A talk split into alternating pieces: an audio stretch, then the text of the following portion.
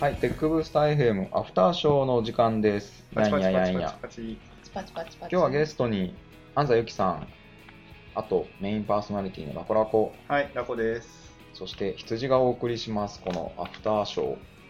今回のテーマなんだっけ、アンダム。今回のテーマは、アンドロイドで MVC、MVP を頑張るのは果たして意味があるのかです。きたきた。この重めの話。 MVC、MVP。 MVC? MVC 知ってるはい。モデルビューコントローラーイエス。ですよね。うんよかった。そこ違ったらびっくりした。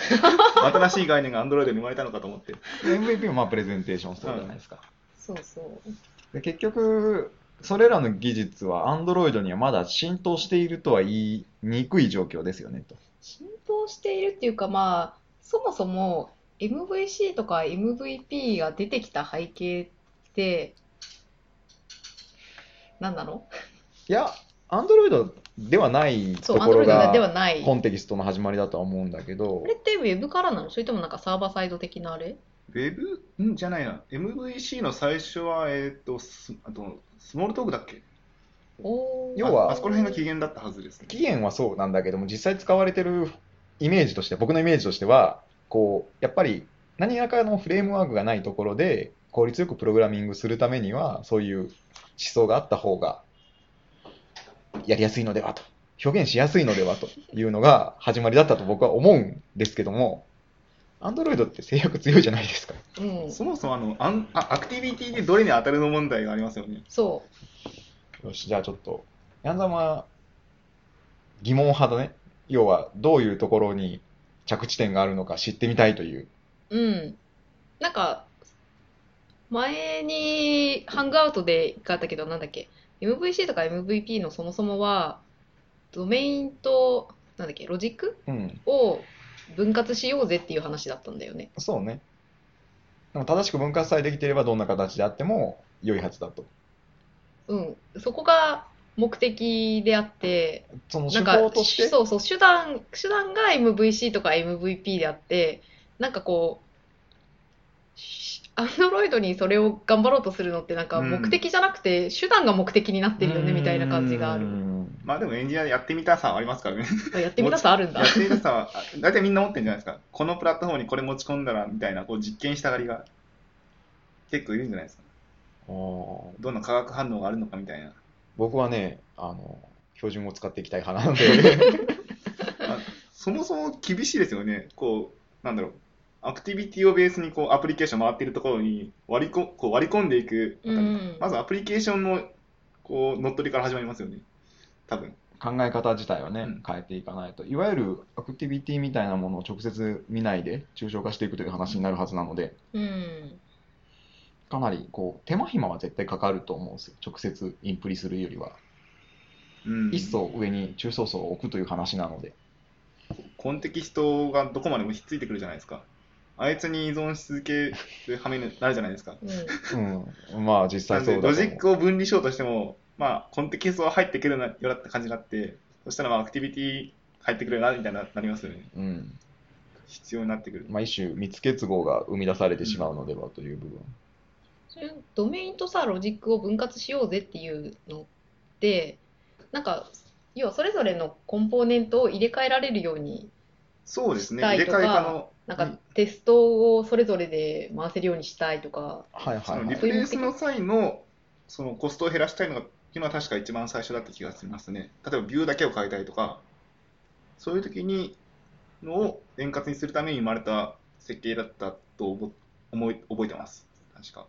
もともとは。それでいくと Android ってそこまでメンテナンスされてるアプリケーションってあんまり数は要はそういうのを持ち込んでメリットがあるうん。こう引き続き長く使われてるアプリケーションっていうのはあんまり数がないような気はするんだけど、アンドロイドでしし下回りっていうか、まあ、そのロジック部分だけそのままで、ビューの部分だけマテリアルデザインに更新しましたみたいなことって可能なのみたいな。なんか全部下に波及してきそうだけ どね、植え替えるんだって。まず ID, ID を見るところがまず問題あるじゃないですか。それ考えると。あの、まあ、バインディングの部分ね。そう。あの、ゲッ竜トの view ID。 by ID。ファインドか。ファインドうんあれがあるから、理由を勝手にいじれないですもんね。まあ、ID が一緒だったらいいけど、うんちょっとなんか、そう、そうだね。うん、まあ IT が一緒イコール構成が一緒だもんね。うん。まあ、そうな、そうなりますよね。 ID は同じだけど、ウィジェット変わっちゃったら、うんもうやること変わるでしょみたいな。うんキャストエラーみたいな。そうそうそう そう。全部ビューで受け取ろうぜみたいになってくる。うん。なんか大統一ビューみたいなのが出てきて、 非常にやばそうな気配を感じビるュんだけービどやばいューで受け取ってインスタンス部分みたいに見るみたいな。やばそう。やばそう。そういう世界は見たくないですね。そうね、そういう世界じゃなくて、こう、なんか僕らが本当に望んでるのは多分不具合が出にくくて、作りやすくてみたいな、うん。根本的なところを結構エンジニアは気にしてるはず。なんか昔に Android Binding っていうライブラリあったの知ってますあの、 Google が出したや MVVM つじゃなくて、じゃないです。ノラです。あの、へーノラっていうかサードパーティーですけど、MVVM を Android でやろうとして、ほなんであの、モデルビュービューコントローラー。そう、ビュー、あ、うんビューモデル、モデルビュー、ビューモデルですね。あで、あの、どうバインディングあの、ビューとのバインディングをか、テンプレーティングですかね。ビュー側に、その、ここにこの変数が入るみたいなのを書いておいて、もビューモデル側からは ID とか取らずに、ビューがビューモデルを見に行くような。あ、えあの、ウーェブでいうおー Angular とか、C シャープでいう、えーっと、WPF。う。あああいうのを現。実現しようとしたのがあって、頑張ったみたいですけど、なんか、あの2系から3系のやあの波で死んでいたううーん。ん。やつがあって、僕、その頃ちょうど Android やってたんで、おへおーーと思ったんですけど、更新だんだんされなくなってって、悲しいなと。確かに。結構バージョンアップみたいな、その、うん要は API 自体がまだまだ変わっていくじゃないですか。その、なんていうの、うん Java みたいにさ、うんうん一つの API が固まってしまって今後更新されませんみたいな安定感は全然見えないじゃん、Android はうん。うんその移行コストっていうのは、プラットフォーム側の移行コストがかなり今でかいんじゃないかなっていうのは思うんですよね。うん中層層を作ってメンテしていこうなっていう気分になるかと思えば、あんまならない気がすうんる。うん、 確かに。なんかその発想になると、ほら、なんだっけ、えークロスプラットフォーム開発みたいな方に流れていきそうな気がするし、うんはいはいうん Android だけじゃなくて iOS もフォローできる、このザマリンという良いツールがあってなという話が出たりとか。まあ、そのドメインとロジック切り離すの最頂点そこですようね。ん、そう。そだからなんか、ビューとモデルの部分っていうのはさ、付加的なものだよね。そうですね。結果的に、その Web とかだとドメインがそのビュー、ビューになってて、ロジックが JS のコードみたいになってますけう。ど、うん。 Android だとプラットフォームというか、Android じゃない、モバイルまあ、モバイルの世界は大体そうなっちゃってるよね。Android も iOS も。なんで、ザマリンは結構成功してるんじゃないですか、そういう意味そういう意味では。うん。モデルビュー、MVC っていう名前つけるの意味ない感じがしてきますね。まあ確かに、まあ、分離するのに成功してる。分離する手段に MVC があってだなというモデル話プだかラットら。フォームなんとかみ たいな。うん、そうね、まあそこ。ウェブサービスとかだとさ、サーバー側がロジックみたいな感じじゃん、もはや。もはやね。そそううするとさ、モバイル側がもう全てドメインじゃねそうみたいなう。ん。で、その中をさらに分割する意味あんのかなみたいな。なるほどな。Android のアプリもほとんどサーバーと連携するのが主になってきつつあるはずなので。うーん。でもアプリケーション層薄す薄くなってるような感じしないです。熱いよね。熱いですよね。だって、みんなあってみんなやっていい。そう。まあね 半笑いになっちゃったけど、みんな。ドメインが多すぎるんだよ。ドメイン。ああ、多すぎるのでは、じゃあ iOS にしましょうとなった時に、あちらの方を向いてもやはり一定厳しさはあるじゃないですか。ものを作る。アンドロイドのアプリの中でのロジックってどこの部分のことなのかしら。 util.java。うーん、この、う。うんん、このストリング util.java みたいな。でもあの辺のユーティリティクラスは別に普通にテスト書きゃいいじゃんって感じで、なんかそうわですざねわざ分離するようなものでもないよねっていう。多分 MVC とかとテスタビリティはあんま関係ないんじゃないですかうね。ーんああ、まあテスタビリそテこィら辺はは、多分 DI とかの方になってくるんじゃないですか。そのけ DI、た分離した結果 DI 可能になった、テスタビリティが向上したみたいな。うんまあそれはあると思うし、DI で言うと、ほら、バインディングもね、データバインディングもうん。入ってきつつはあるじゃないですか。あれっそういてえば正式になったの一応入ってるよ。データバインディングあ、ベータ取れたのあ、取れたかどうかはちょっと。 そこが、そこが重要だああよ。れあれ何するんですかあの公式のやつ。何するんですかあれは何をしてくれるやつなの ?XML に変数を直接かけるというかですねああ、要はそこの注入というか、バインドする部はい分はを全部省略できるので、非常に楽楽になったんだけど、今までの文化圏とはちょっと違いすぎるので、拒否反応もうん出ちゃうよねと。うーん。あと、あまり大規模だと逆にね、複雑なことをしすぎて困るはずなので、使い方がすごく難しいんだろうなっていう、うーん。うん、まだプロダクトには投入したことはないです。せやな。ちょっと怖 い。みんながメンテできるようになれば全然いいと思うんだけど。うん。最終的にどうなりたいんですかアンドロイド各で何が、今何が不満点があって何が解決されたら嬉しいんですか僕ネタを用意してきたよ。おお、ネタ帳が、ヤンザムさんのネタ帳がある。ネタ帳、今回のためだけにね。じゃーん。いや、でも前回のドロイド会議でもやったけど、こうプロフィールの編集画面があるとしますと。はい。はい。えっと、それは一つの画面。一アクティビティ。これアクティビティね。はい。で、エディットテキストで画面回転したらさ、入力したやつ、なるほど勝。手に、あの、戻してくれるじゃないはい。でさ、オンクリエイトでサーバーに問い合わせて、書いてきたやつをエディットテキストにセットしますみたいな場合に、はい。画面回転すると、もしここでサーバーに問い合わせたら、まあ、隙間に入っちゃう可能性があると。あ、そうそうそうそう、こうオンリストアでデータセットされたやつの上に、サーバーから返ってきた前の 対応が上書きされてしまうみたいなうん。現象が起こるわけで、で、これ、これって別に画面回転しないでしばらくアプリをバックグラウンドで放置してた場合にも起こりうるから、はい。 俺のアプリ画面回転しないから大丈夫みたいなのは全く通用しないわけなんですよ。うん。そうなってくるね。そうなってくる。要は何かの応答をひどきに待つということはそういうことだと。そうなのか。で、なんだろう。あ、しかもさらになんか、し、希望的な仕様としては、サーバーからデータを取ってきてセットして、はうい。ん。でセットして、なんか変更点があるときだけ、この保存ボタンが押せるようにしたい。はい。はい。はで、い画面回転しても変更。更した状態は維持したいと。はいはいはいはいはい。よくあるやつですね。そうそう、よくあるでしょ。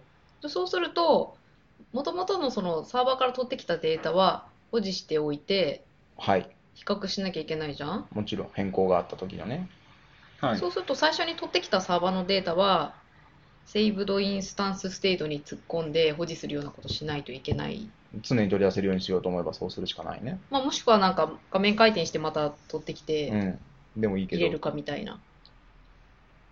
で、だからなんかサーバーからデータをもらう前、もらい中、もらった後変更ない、もらった後変更あり、で、さらに、セーブドインスタンステートが塗るか塗るじゃないかで、は8状態あるわけですよ、これだけで。この簡単なアプリのはず が、そう。 1画面に簡単8な状画態面があでるぞ8と。状態ある。8状態を管理しないといけないっうん。ていうところが、多分モバイルの辛さなんだよね。それって急に詰めばいいんじゃないですか急に積む。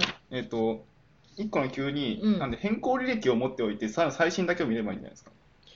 変更履歴を持っておく。えっ、と、オンクリエイトの状態がかまっさら、サーバーからデータが来るで積まれる、で、変で手書きで変える、んで、その後にまたサーバーから来るのか。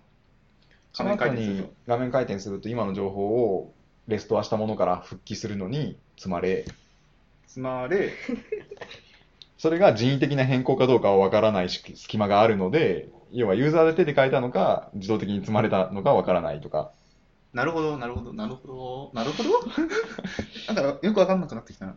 そうよくわかんなくなるっていうのが一番の問題で、うんまあ、今プロフィール画面を作りたいっていうちょド直球だよねこれこそよくあある話をやってるはずが、じゃあ状態をこんだけ考えて、それぞれに対してケアしていかないといけないっていう話になった時に、意外に難しくね。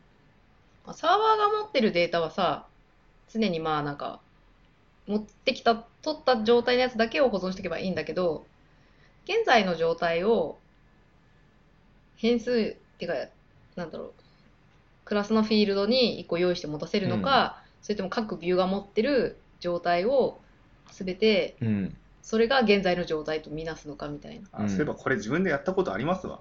めっちゃ大変だった。あのツイッターのクライアント作るときに投稿欄のやつをあの別画面に行ったときに残すようにしてて、うん。かその書きかけ、書きかけはいはいのはいエディットテキストを残せるようにしてて、それアプリケーションがレストアさせましたね、それを。今の状態を別に持た持たせて、ビューの方は全部リセットして、それをのせ後から自分で置くようにしましたね。別のところに置いといた派だね、それは。そう。もう画面が一回なくなったらもうまっさらと思って、どどっかに逃げておくっうん。てい一うふうつにしましたのね。回だと思います。いや、今の話だと、オン、セーブドインスタンス、うん。割と難儀するのではという。そう。自分で作ったやつとか、例えばイメージビューにセットしたやつとか、テキストビューにセットしたやつとは保存されないのよ。だうん。けど、チェックボックスとかエディットテクストは保存されるのよ。うん。だからその辺のなんかどれが保存されるのかどうかみたいなのも知らないとなんか勝手にウィジェットに保存されたことを知らなくてなんか合わないみたいなとかはいはいはい。あり得る。あり得る話だと思う。あり得る話でそれそもそもサーバーへの問い合わせタイミングとかで改善できないんですかね。そのオンクリエイトではなく、こう、まあ、一つは、復帰してきた時にもう一回問い合わせるっていう手段はあるんだろうけど、リストアの後にうんそう。それを見て差があるかどうかをってい見うのはあるとて思うっていうのはあるけど、要は通信する回数増えるじゃないですかっていう、純粋に、ただそれだけだとは思うね。また通信中に画面回転したらどうするのかっていう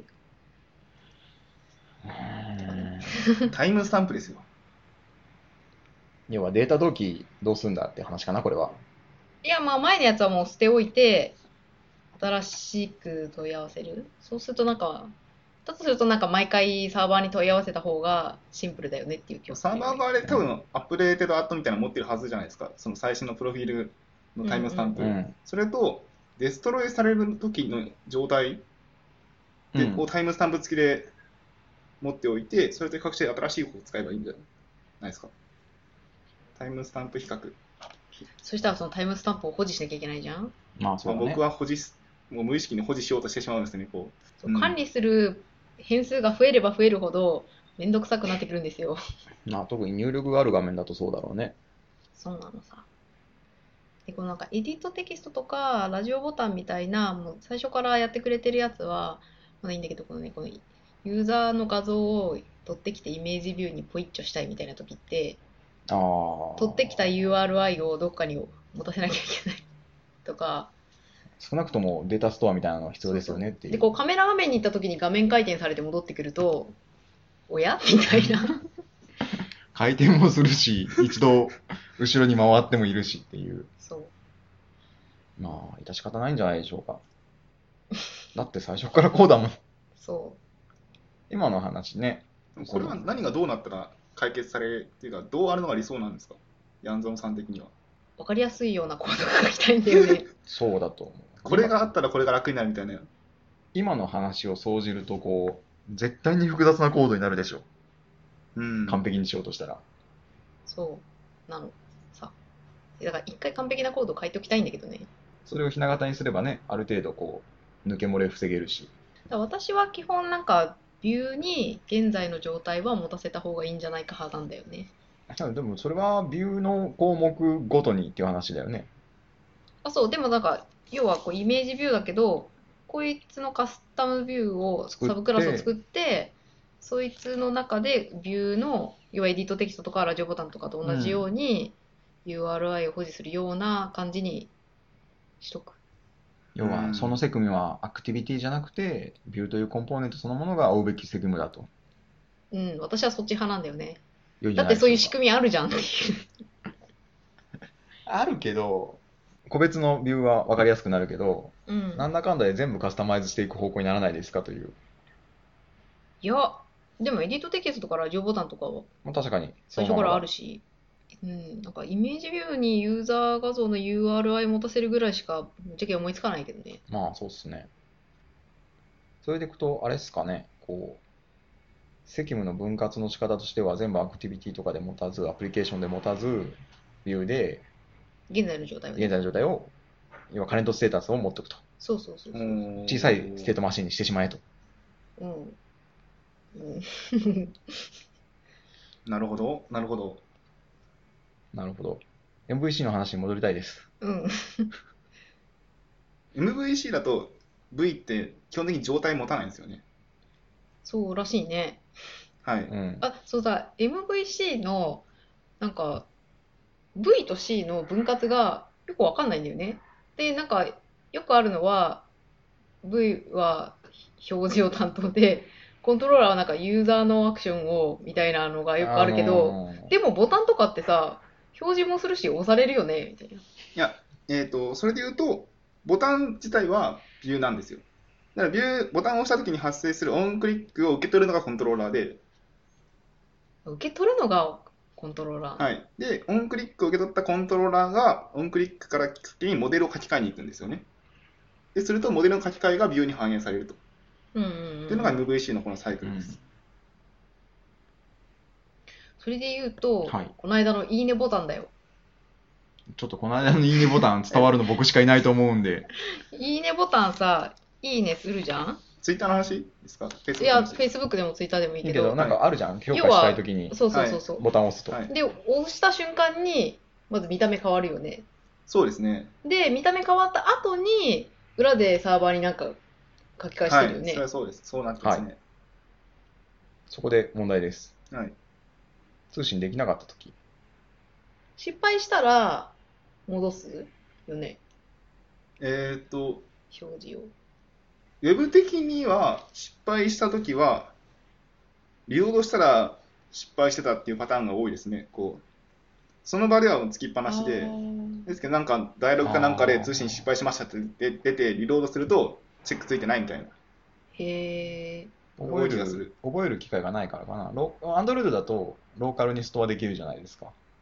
あ、で、何が言いたいかというと、チェックした瞬間に、ハートの色がつくと、サーバー上のデータはまだハートついてないのに、ビューのハートは色ついてるわけじゃないそうするとなんかさ、モデルの状態とビューのあれが違うっていうのっていいのかそうですね。その、ちゃんと失敗したら戻すやつも多分、あると思う、あると思いますし、なんかタップされたらまずモデルを書き換えてでモデルをの書き換えが終わったらビューに反映させるっていうとなんかそでも多分のそう「いいね」が終わってからじゃないとチェックの色変わるのはなんか概念的に合ってないんじゃないっていう気がするんだけど今の話だとモデルってサーバーになってるじゃないですか。うんうん多分モデルって違ってて、えーでもモモデルがローカルのデータベースとかでも同じだよねそのデータベースとからひ出した後のオブジェクトがモデルであって、あのここで回した後にここで動機を取る。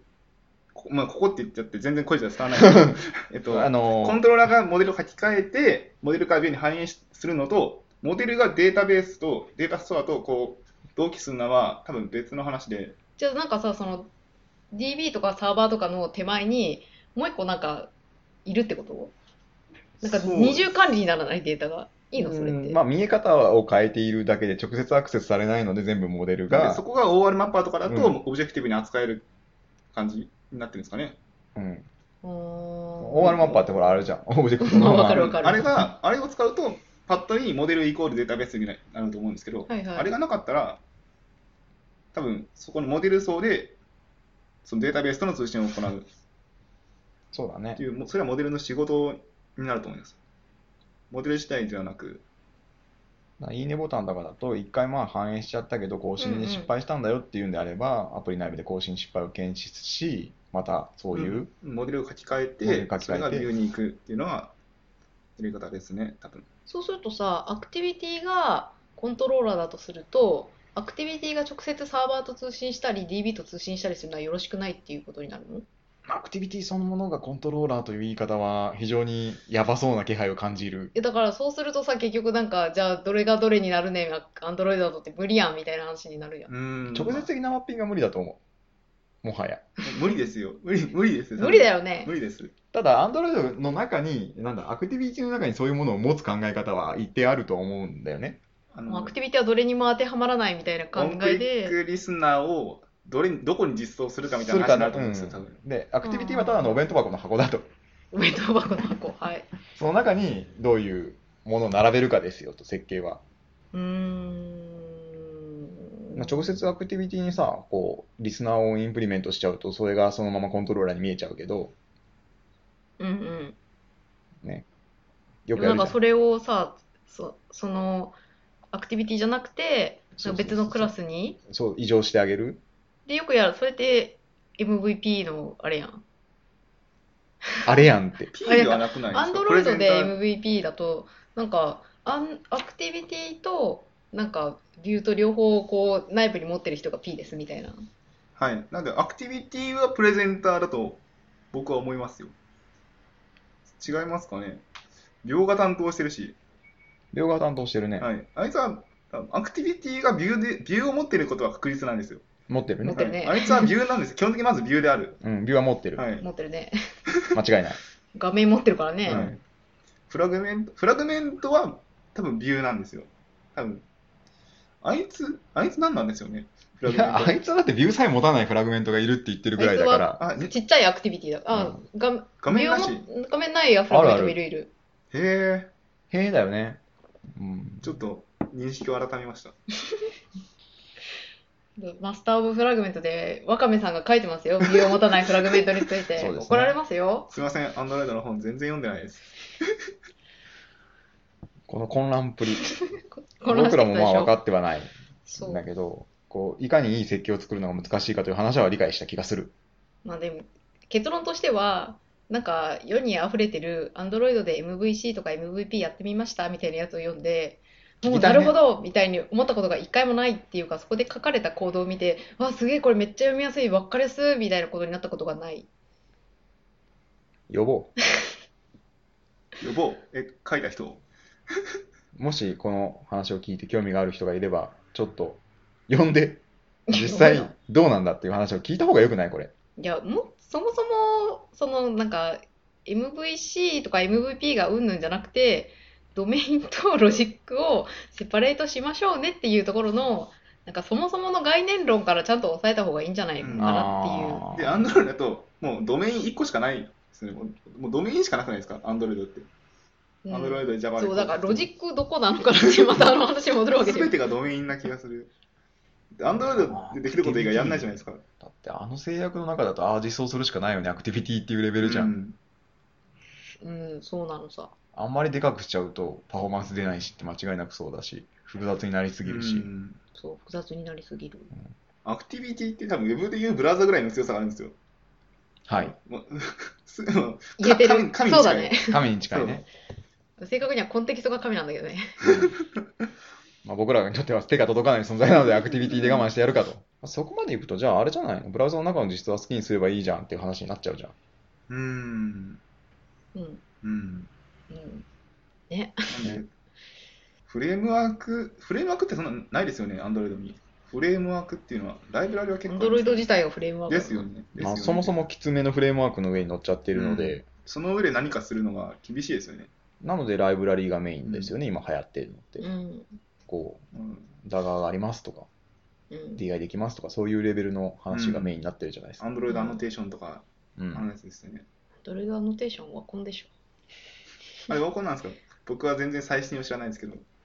でかいんだよねでかそう。ライブラリがでかくて影響範囲がすごい広いからなので一度使い始めると二度と移行できないみたいな 抜けれない抜け話れが。ないみたいなまあ、アンドロイドだと抜けれるのも重要だよね。メンテがいつまで続くかっていう話もあるけど。アンドロイドに限らないですけどねなる。ほどね。ウェブの話だ。うん。この間、この間のアフターショーでその話をしましたね。そうですね。抜けられない話抜けられない話というか、ライブラリ選定の基準の話を。あーまだ放送してないとよかった楽しみにしてます、はい。そうか。いや、そこで言うと、今の話はじゃあ、アクティビティは神様ですって終わっちゃっていいのうーんいや個人的にはそのドメインロジックセパレーションのベ根ストプラ本クティ的スを知りなた話を知りたいい。根本的な話を知り根たい本。的な話を知りたいのあの手段が目的になってるのはどうでもいいの、実際分離、でもアクティビティは、僕のイメージだと分離しなければしないほど効率的に行動が書けるので、そのままベタンと書いてもいいんじゃないアクティビティって思っちゃうんだけどね。うんあのなんかうまく分けれればクラスとかコードが増えても別にいいんじゃねみたいな考えに私はちょっと疑問を呈したいやっぱりなんか管理するコードが少なければ少ないほど確かに、読みやすいし管理楽だよ正しい。いや、でもそれそうだけど、一人で書いてる前提とかあるじゃん、やっぱり。一人で書いてる人は好きに書けばいいんじゃない、で しょうん、あと、複数人で書くんだったら書き方はある程度決まってた方が読みやすいよねっていうのは、行動フォーマットが普及してる現在を見てもわかるじゃん。そうだからなんかあん標準のアンドロイドにのっとってないようなオレオレフレームワークで書かれるとこういうそも普そも通のさ、入門証で入ったききてきた人が即戦力にならないでしょっていう。うんわかる。よ。俺は Android MVC めっちゃ得意だぜっていう人が、そう。なんかその辺のなんかさ、学習コストって考えると、果たして導入する意味あるんですかっていうのはある。それは鶏と卵だよ。ほら、導入した結果、すごく良い世界が広がっているんであれば、そちらに積極的にコストを払って置き換えていくかもねという議論になるかもしれないじゃん。でも多分そこでがすごくいい世界になってるところはきっと Android との開発サイトと同じぐらいめっちゃドキュメンテーション頑張ってると思うよ。それドキュメンテーション頑張るでしょで、ドキュメンテーション頑張らないと無理じゃん。う。 他の人に入ってきた人に伝えるのって。毎回毎回じゃあお前が一から全部説明するのみたいな話になるじゃまん。あ、いそりゃそうだけど、コード量も一緒じゃん。やだからあの Android デバロッパーズのサイトと同じぐらいの説明を書く気があるんだったらいいけど、なるんほど。か、俺が考えた最強のオレオレ MVC みたいなやつで、他の人になんだか全然わかりませんみたいなのはどうなんですかと思うわけよ。なるほどね。お前はちゃんと説明責任を果たしているのかという話かな。そうそうそうそう。厳しいな。僕はヤンゾロさんが正しいと思う。いやまあ使ってほしいんであればドキュメンテーションとちゃんと書くちゃんと書くというのはですね正しいと思うんですがそれはあれですよ Android 標準にのっとってるからといってドキュメンテーションを書かなくてもいいという問題ではないはずですよという、でもそこはなんかこうビジネスロジックの話だよね。うんそうそうそうそうそう書き方の話じなるゃほどないじゃん。うんだってアクティビティではオンクリエイトが最初に呼ばれるみたいなこと別にドキュメンテーション書かなくていいけど、わか自る分で MVC を書いてたら、コメコメが最初に呼ばれるみたいなやつって書かなきゃいけないわけじそゃれん書かないといけないでしょでしょ、はいでそういうことをちゃんとやるやるのかやってるのかお前は みたいな。えー、そこかな要は理解を促進するための何らかのドキュメンテーションが用意されているかどうかまあそこ最低限だよね。まあそうだけどフレームワークというならねそう、フレームワークというならさ。でも私はそういうの書きたくないんで、わかりますけど、ん。 Android デベロッパーズのこのページ読んどいてねみたいな。うん、なるほど標準べったりだそうだよ。正しいっすよ。 これは正しいやでも標準べったりそろそろ辛いと思うんですよい。い僕やだって神がいるんですから。わかるけど紙オブジェクトだからしょうがないもん。神はいるけどでだから神を尊重した上で、うまくやるにはどうしたらいいのかなっていうのを模索してるわけですよ。その点、あのコトリンとかいいアプローチだと思うんですよね。あの言語から攻めていく、また言語設計から攻めて、あの、なんだろう、すでにあるクラスにメソッドつきたあの追加できるじゃないですか。そうね、生やせるあれが結ね構ロジックの分離使える気がするんですよね。おなんで、その、ロジック、うん、なんだろうな、ドメイン部分、ーうん。うん。なんでその、イメージビューにステートを持たせるあたりとかも、結構、なんかその後にいけるのかなとか、イメージビューにメソッド生やすとか、なんか文字列を整形して出すのは、ビューの仕事なのか、アクティビティの仕事なのかみたいなの前、ハンカートであったね。 やったね。あれは結局、まあ、どっちでもいけるっちゃいけるんですよっていう。どっちでも書きゃ動くよ。だからほら、一律に決まんないでしょっていう。どういう文字列の整形なんだという話もあるし。あ、違うな。それはビューに書くか、モデルに書くかっていう話だった。うん、そうそうそうそう。ビューに書いてもいいし、モデルに書いてもいいよねっていう話だったじゃん。文字列。例えば、じゃあ、あの、ロング値で、はい、現在のカレントタイムミルスがありますと。はい、で、それを表示するときに、何年何月何日で出しますと。はい、フォーマで、ットこするの、と。この、そう、はい、フォーマットの処理は、モデルが持つべきなのか、ビューが持つべきなのかみたいな。あー、僕はビューですね。僕もビューです。うん。でも、モデルって言われても納得するものはあるじゃん。まあ、今の時間はそうだけど、そう、時間はね、ちょっと例が、例があビュれー寄りなビュー寄りな話だったけど。例だけど。うんだから例えばお金だったらどうするって話があるじゃん。何円って書かないといけないのがドルに変わりますみたいな話を全部ビューでやっていくのかと。それ、ナンバービューならそうだなと思うけどなるほ、どテキストビューならそうじゃないかもしれないじゃん。うーん。それで、そこでなんかテキストビューにフォーマットのやつを生やせれるといいよねみたいな感じで小鳥に行くわ けうーんそれはちょっとコトリン・エちょっとわかんヴないァンジェリスト の知見を聞きたい。そう、そうなの。なんか全然知らないもんだってコトリンは、うん。そのあたりは。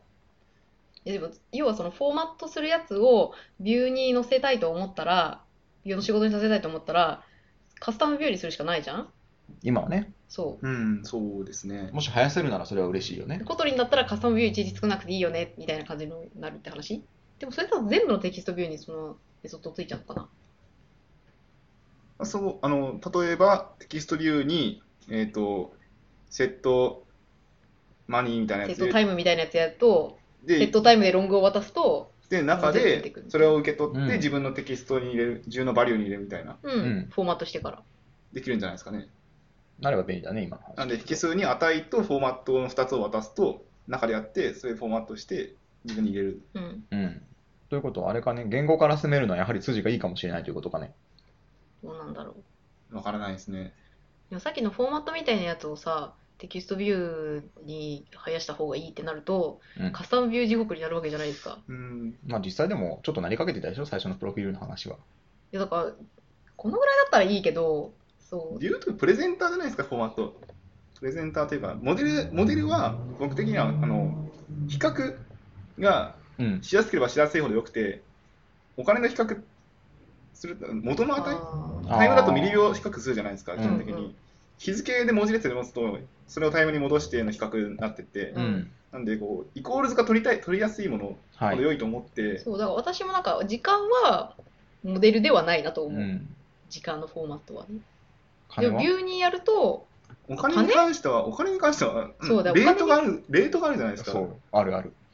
だからなんかあの、モデルはお金の値そのまま、だから100円だったら100を持ってて、で、じゃあビューに、じゃあなんか、ジャパンカレンシービューとドルカレンシービューをもがいっぱいでできるのは微妙だねっていう話じゃん。そうそうそうそう。だからじゃあこ、じゃあもう一個そのなんか、それがまず同じモデルなのがおかしくないですか日本円とドルが、アメリカドルが同じモデルなのがおかしくないですかなんでモデルが違う、え、おモデかルしいのおかしくないでしょ。だって変えちゃうと銀行困るよ。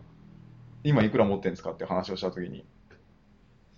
うーんまあでもお金はちょっと良くないか。そうだね。ひちょっとパラメータ多すぎたね。難しいな。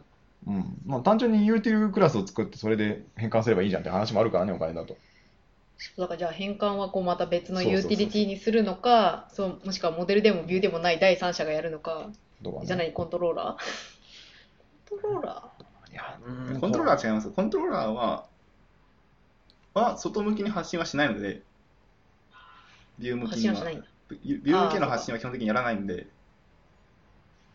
まあ、イベントを受けて処理すでるもモといデうルからビューに行くときに、間がないんだったらもうビューにやらせるしかないわけだよね。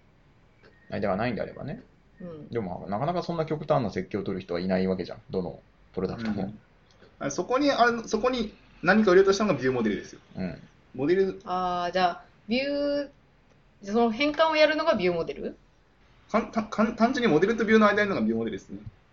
なんで、こう、モデル、モデルがあっビて、ューモデル、ルビュー。ビュー順番にあるだけですね。あのコントローラーかつプレゼンターみたいなアクティビティアクティビティ。アクティビティいい落としどころなのではという気はしてくるよ僕は、うんまあこの議論をあれはあれでいいんじゃないですかね。僕は全僕最近やってないのでわかんないですけど。うん、でもだ DB からそのロング値をもらってきて、うん、テキストビューにストリングに変換してからセットするのは、その変換は誰がやるのって言ったら、アクティビティみたいな感じにならんまあでもまあ、そのまま行ってリソース見て死ぬみたいな。悲 悲しい事故はありますかね。セットテキストにイント入れて、リソー スリソース見に行くみたいな。あー あれ事故だね事故が。アクティビティでもいいんじゃないかなと思うんだけどねそんな規模がでかくなければで規模がでかくなったから、そういうなんかこう、フレームワーク的なものを導入しようって話なのというか大きなものを作るときにいかに効率的に作るかというときに、うんフレームワークがあった方が理解が促進されるのであれば入れた方がいいよねという話であってそのままアクティビティだけで全部作れるのは作っちゃった方がいいと思うんだよ僕はうん。うん何も困らないでしょうん。そうアクでテすィビテね。ィがでかくなりすぎなければね。まあそうね3000行とか1000行まあ、とかどこに何が書いてあるのかわかんない問題です。そうそうそうそういうのが出てくるんであればうまくこう分割しないといけないわけじゃん今後のメンテナンス考えるとうん。そうアクティビティ内でどこに書いてあるかわかんないみたいな話もあるしどの処理がどの処理と似てるのかみたいな話もで分かんなくなってくるじゃんでもうまくさ、じゃあなんか、アクティビティの中の書類をいくつかのクラスに分けましょうって時に、うまく分けないと、今度はどこのクラスに何が書いてあるのかわからない問題になっちゃうじゃん。わかります。わかります。なわかりりま。ますす。なので、うまく分け方の方法として MBC があってもいいんじゃないのという。あうまく分けれで、じゃでね、じゃあ さそこそこをうまく分けれる方法を探してるわけだよねそうそうそうそう。だから MVC を使いたいと言ってる人はいないはずなんだよ。なるほどうまく使うために MVC がどうであるかっていうのを話してるのが今のフェーズだと思うので、じゃあやっぱりマッチョなアクティビティをうまくスリムにする時の分割方法って話だよねまあ、せやな。君の言葉で言えば、せやと思うでという。アクティビティは、なん僕が書いてた時は、あの、女んとか以外はお金にしてましたね。なんで、あーコントローラーチックになってたかな。ああ、素直だな。女とかっていうのはライフサイクルもあサイクルり、あの、アクティビティ間の、オンアクティビティ、うんリ。ザルト的リなザルトとか、イベントハンドラーしか書かないようにしてましたね、基本的うに。ん。それがまあ、うん。そうしないとアクティビティどんどん太っていったから、まあ、太っ、実際太っていくんですよ。でも基本なんかアクティビティのライフサイクルメソッドは他に異常しない、うん、あライフサイクルメソッド自体は異常しないね、なあかそなこはか。移動しない方がいいと思うんですね。それからこうボタンを置いてじゃあカメラを開きますみたいな時は異常するタイミングじゃないですか。確かに、それはどどの金、辺をと画面にボタンがありますと、キャプチャーっていうボタンがありますと、はいはいそれを押すとカメラが撮影可能になりますと。うんはいはいそういうタイミングだとアクティビティの中になくてもいいじゃん。カメラを制御するっていうこう。ああカメラ制御のコードだね、はいそれはそうんうんうんの、ボタンのクリックを受け取るのはボタン側にあってほしくないですかそこアクティビティに持ちたくない気がする。ボタンボタンあ、でも、どうなるのかなまあ、い一個だけだからどっちでもいいんじゃないっていう。うー、うんん。なんだろセッう。トリスナーするだけでしょ、オンクリックリスナー。うん、ボタンのセットオンクリックリスナーで渡すオブジェクトはアクティビティじゃなくて別のにしたいっていう話。そうしてましたね。おーでもあれが正しかったのかどうかって言われると、コード増えただけだよみたいな。 ファイルが増えただけだよみたいまあ、な。それは僕らも正しいかどうかわからないし、ファイルをね、分けすぎると、今度は逆にどこに何書いてるんだわかんねえぜっていう話に絶対なるので、なんか、うん、ファイル分かれるとさ、やっぱりそこでちょっとコンコンテキストのスイッチが入るよね、読むときまあ、どうしても流れが途切れるっていうのと、でもまあ、僕、ファイルで結構、こう構造を把握する瞬間があるんですよ。うんそれはうまく設計されてるやつだと思うよ。うん。うん。その、なんか、うまく設定され、設計されてない構図前提に反するのやめないえ、なんで 辛くない辛いよ。うん。自分で書くときにはそうならないようにするわけじゃん。自分で書くときはそうだうね。ん。どうやんのマッチョにしないようには。なんか、ライフサイクルに依存しないようなやつは、なるべくユーティリティに出したりしてるな。あさっきの例で言うと、なんか、ロングをストリングに変更するやつは、私はなんかユーティリに変えちゃう。テストできる。るし、みたいあ、それで言うと僕はあれだな、ビュー結構アクティビティにそのまま書いちゃうね。そのアクティビティがビューが持ってるっていう話をしたじゃん。な。あ、うん、私もだから、セットオンクリックリスナーの中身は無名クラスとかで、ややっっちゃうちゃう。し、ああーと、、サーフェイスとかテクスチャー系だったら僕はそのままアクティビティでやっちゃうし、うん割と寿命が一緒なものは全部アクティビティに書いちゃう傾向は僕にはあるね。確かに、ボタンをクリックしたオンクリックリスナーの中で、アクティビティが持ってるビューの状態を変えたいような時って、なんか、まるっとオンクリックリスナーを別のオブジェクトにしちゃううと、んそのビューへの参照をどうやって渡そうとかになって、ちょっとややこしくなるんだよね、どうしても。うん事前準備が必要だったりとかさ。そうですね、ビュー同士の協調を考えたら、アクティビティがで一元管理しようが楽っちゃ楽ですね。うん。なのでそうやることはあるなと今話してて思った。うん、まあ、それでもビューが増えちゃうとマッチョにはなるんだけどね。そうだね。そうなんですよ でもそこは、うん、どうだろう、フラグメントに分けるとこもありなんじゃないそう、ねビューが増えて、ビューに対するロジックが増えてきてるんだったら、よく分割できるのであれば、フラグメントに分けちゃってもいいと思なうけど。フラグメント僕あんま好きじゃないんだよあうん。やたら複雑になってしまうので、僕の脳が追いつかない瞬間 があり、不具合をですね。なんかこう寿命を考える対象が増えるたびにしこうそうそうそうそう辛くなりますよね。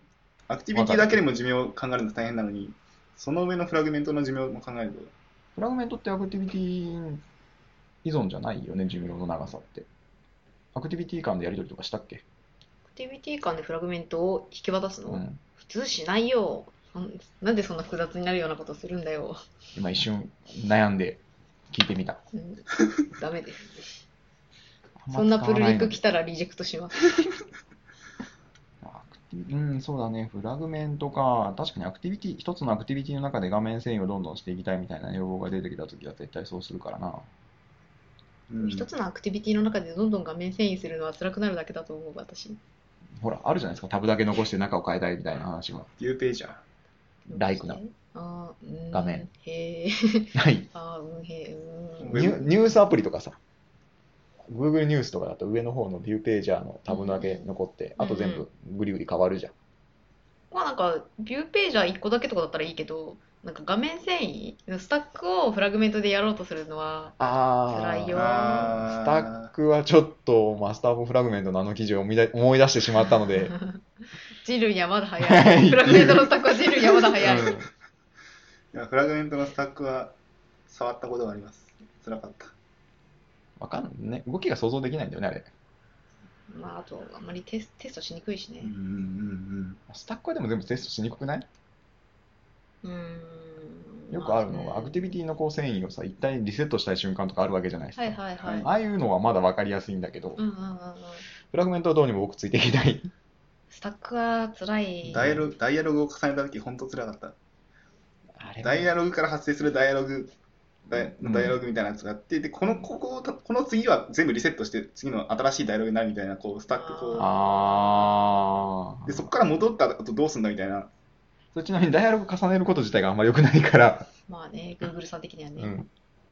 というですね、その設計のなんか、設計というかもうこ、もはやここまで来ると状態遷移の時点で勝敗は決まっているのだっていう うん。話になるんだけど、なんかヤンザムのさっきのマッチョなアクティビティにならないための手法みたいなのはさ、実はさ、画面設計の段階でもう勝負ついてんじゃないの内政権の段階で、あ、まあ、うん、そう だね。いやうん。うちんょっとコードでどうにかこうにかするのはやめた方がいいのではという気がしてきたんだけど、僕は今。設計、うん。なるほあーだから、うん、なんか、そもそもなんか、どういうアクティビティに分割するかみたいなところから、入り、そうそう、そ、そこを間違うと、辛くなるそうとかっていうのはあるある。あると思うし、多分そこ間違えた辛さっていうのは、その通常の成功法うん。でも、うん MVC というツールを使ってもうん同じく辛いと思うんだよ辛い。ど。画面設計段階を一番頑張ろうみたいな感じ。あまあ、Android にある、 Android にうん、もちろんそうだと思画面遷移図みたいな、ここがこうなったらここがこう変わるからみたいな、うんそこの段階で頑張る。う。頑張る。まあ、どうしてもね、なんか別の文化から流れてきて、この UI 流行ってるみたいなのはあるだろうから。最初になんかこう、デザイン上がってきて、各画面があって、で、ここを押したらどこ行くのみたいな、うん、そういう、なんていうのかな、あの、上がってきたデザインを見ながら、こう、設計考えるときは、画面遷移のことはめっちゃ考えてるね。考えてるじゃないですか。考えてる、確かに。あのあそこね、ちょっと危ないんだよね、やっぱり。うん。うかつなことができないっていうか。そう、だから、どこをアクティビティにするかとか、なんか、ど、どのパーツを作るかとかうは、んなんか、作り始める前に少なくとも画面遷移は考見えて見ね。るでしょ。うんうん、うん。割とラフ書きでも書いちゃうじゃん。そのな詳細設計図というわけじゃないけども、頭の中にはとりあえずこうした方がいいかなっていうのうんうが、ん、作った上でやるじゃんっていう。やる。基本はじゃあ、設計段階で何とかしようなっていう話でいいのかな。うん。 身も蓋もないんだけどさ、 MVC なら小手先だと。まあ、実現するための方法で、設計段階でうまく分割できる、つまり設計に失敗したら、どんなツールやフレームワークも使おうと辛いんだっていう話だよね。設計力磨こう。間違いないと思うよ。画な面んか遷移の設計を。この数十分話してきた中で一番腑に落ちる結論なんだけど、うん。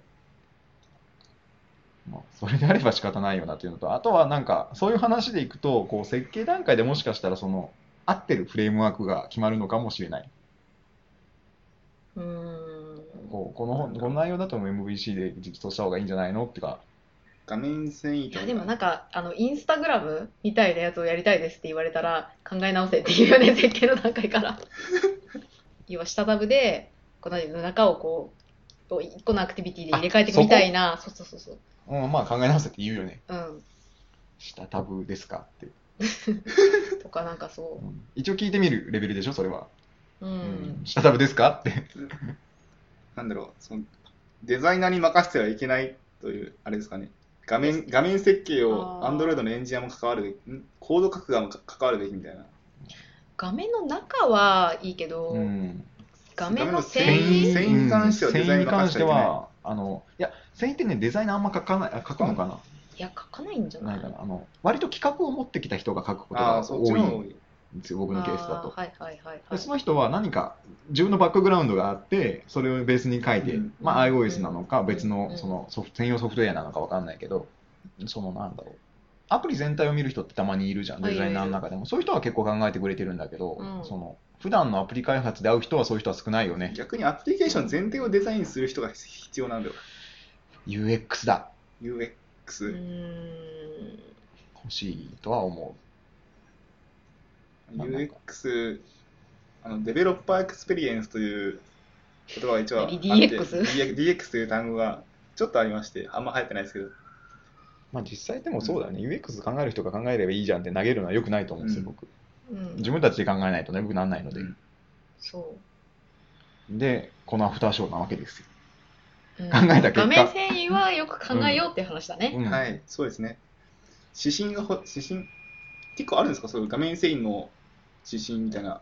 多分ね、ラゴが適当に作って持ってったのをヤンザムに見せると、超いいリプライが返ってきそうな気がする。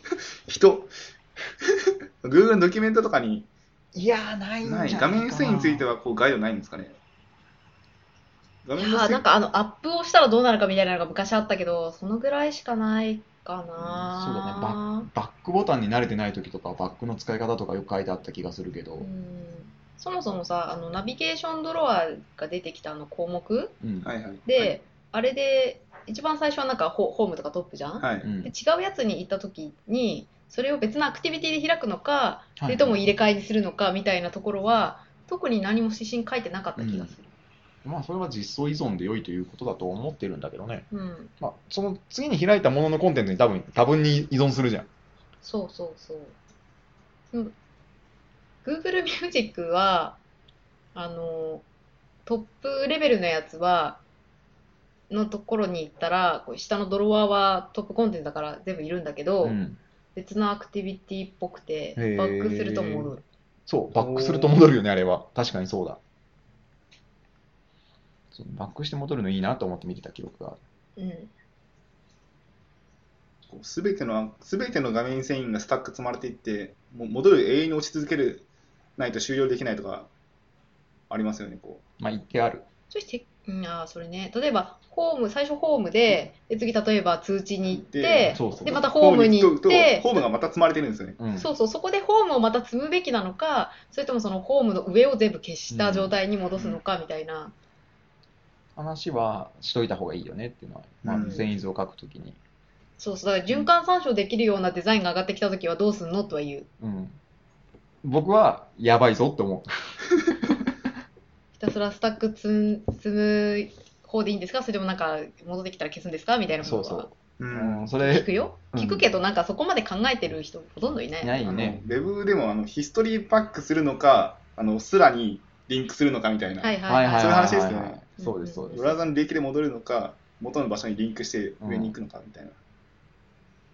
あのそういうのをこう気をつけながら設計すると、太ら ないはうずんでもなかなかこうね、こう銀の弾丸みたいなのないんですよ。うんこあーのフレームワークを使えばバッチリだぜみたいなのもないんですよ。わかります。こんだけ、ね、はやや話した中でもどれがいいかわかりませんねという、設計をしっかりしようっていう。いいいいアフターショーじゃないでしょうか、これ。うそろそろ1時間なので、ん、よし。この辺りで設計をしっかりやろうっていう結は論い、で。結論になりました。終わありまの、MVC とかそういう話では全然ないところに着地しましたが、我々としては満足している着地点です。はい。結論が出たらブログ書くかも。うん、そうだね。あの、こういう時にこれがいいっていうのはね、分かれば共有していきたいなとは思うんで、えー何そうか、だね。ちょっと議論の内容がこう、ふんわりしたところがあるので、何か一言物申したいなという方はですね、羊までご連絡ください。お疲れ様です。ありがとうございました。お疲れ様でした。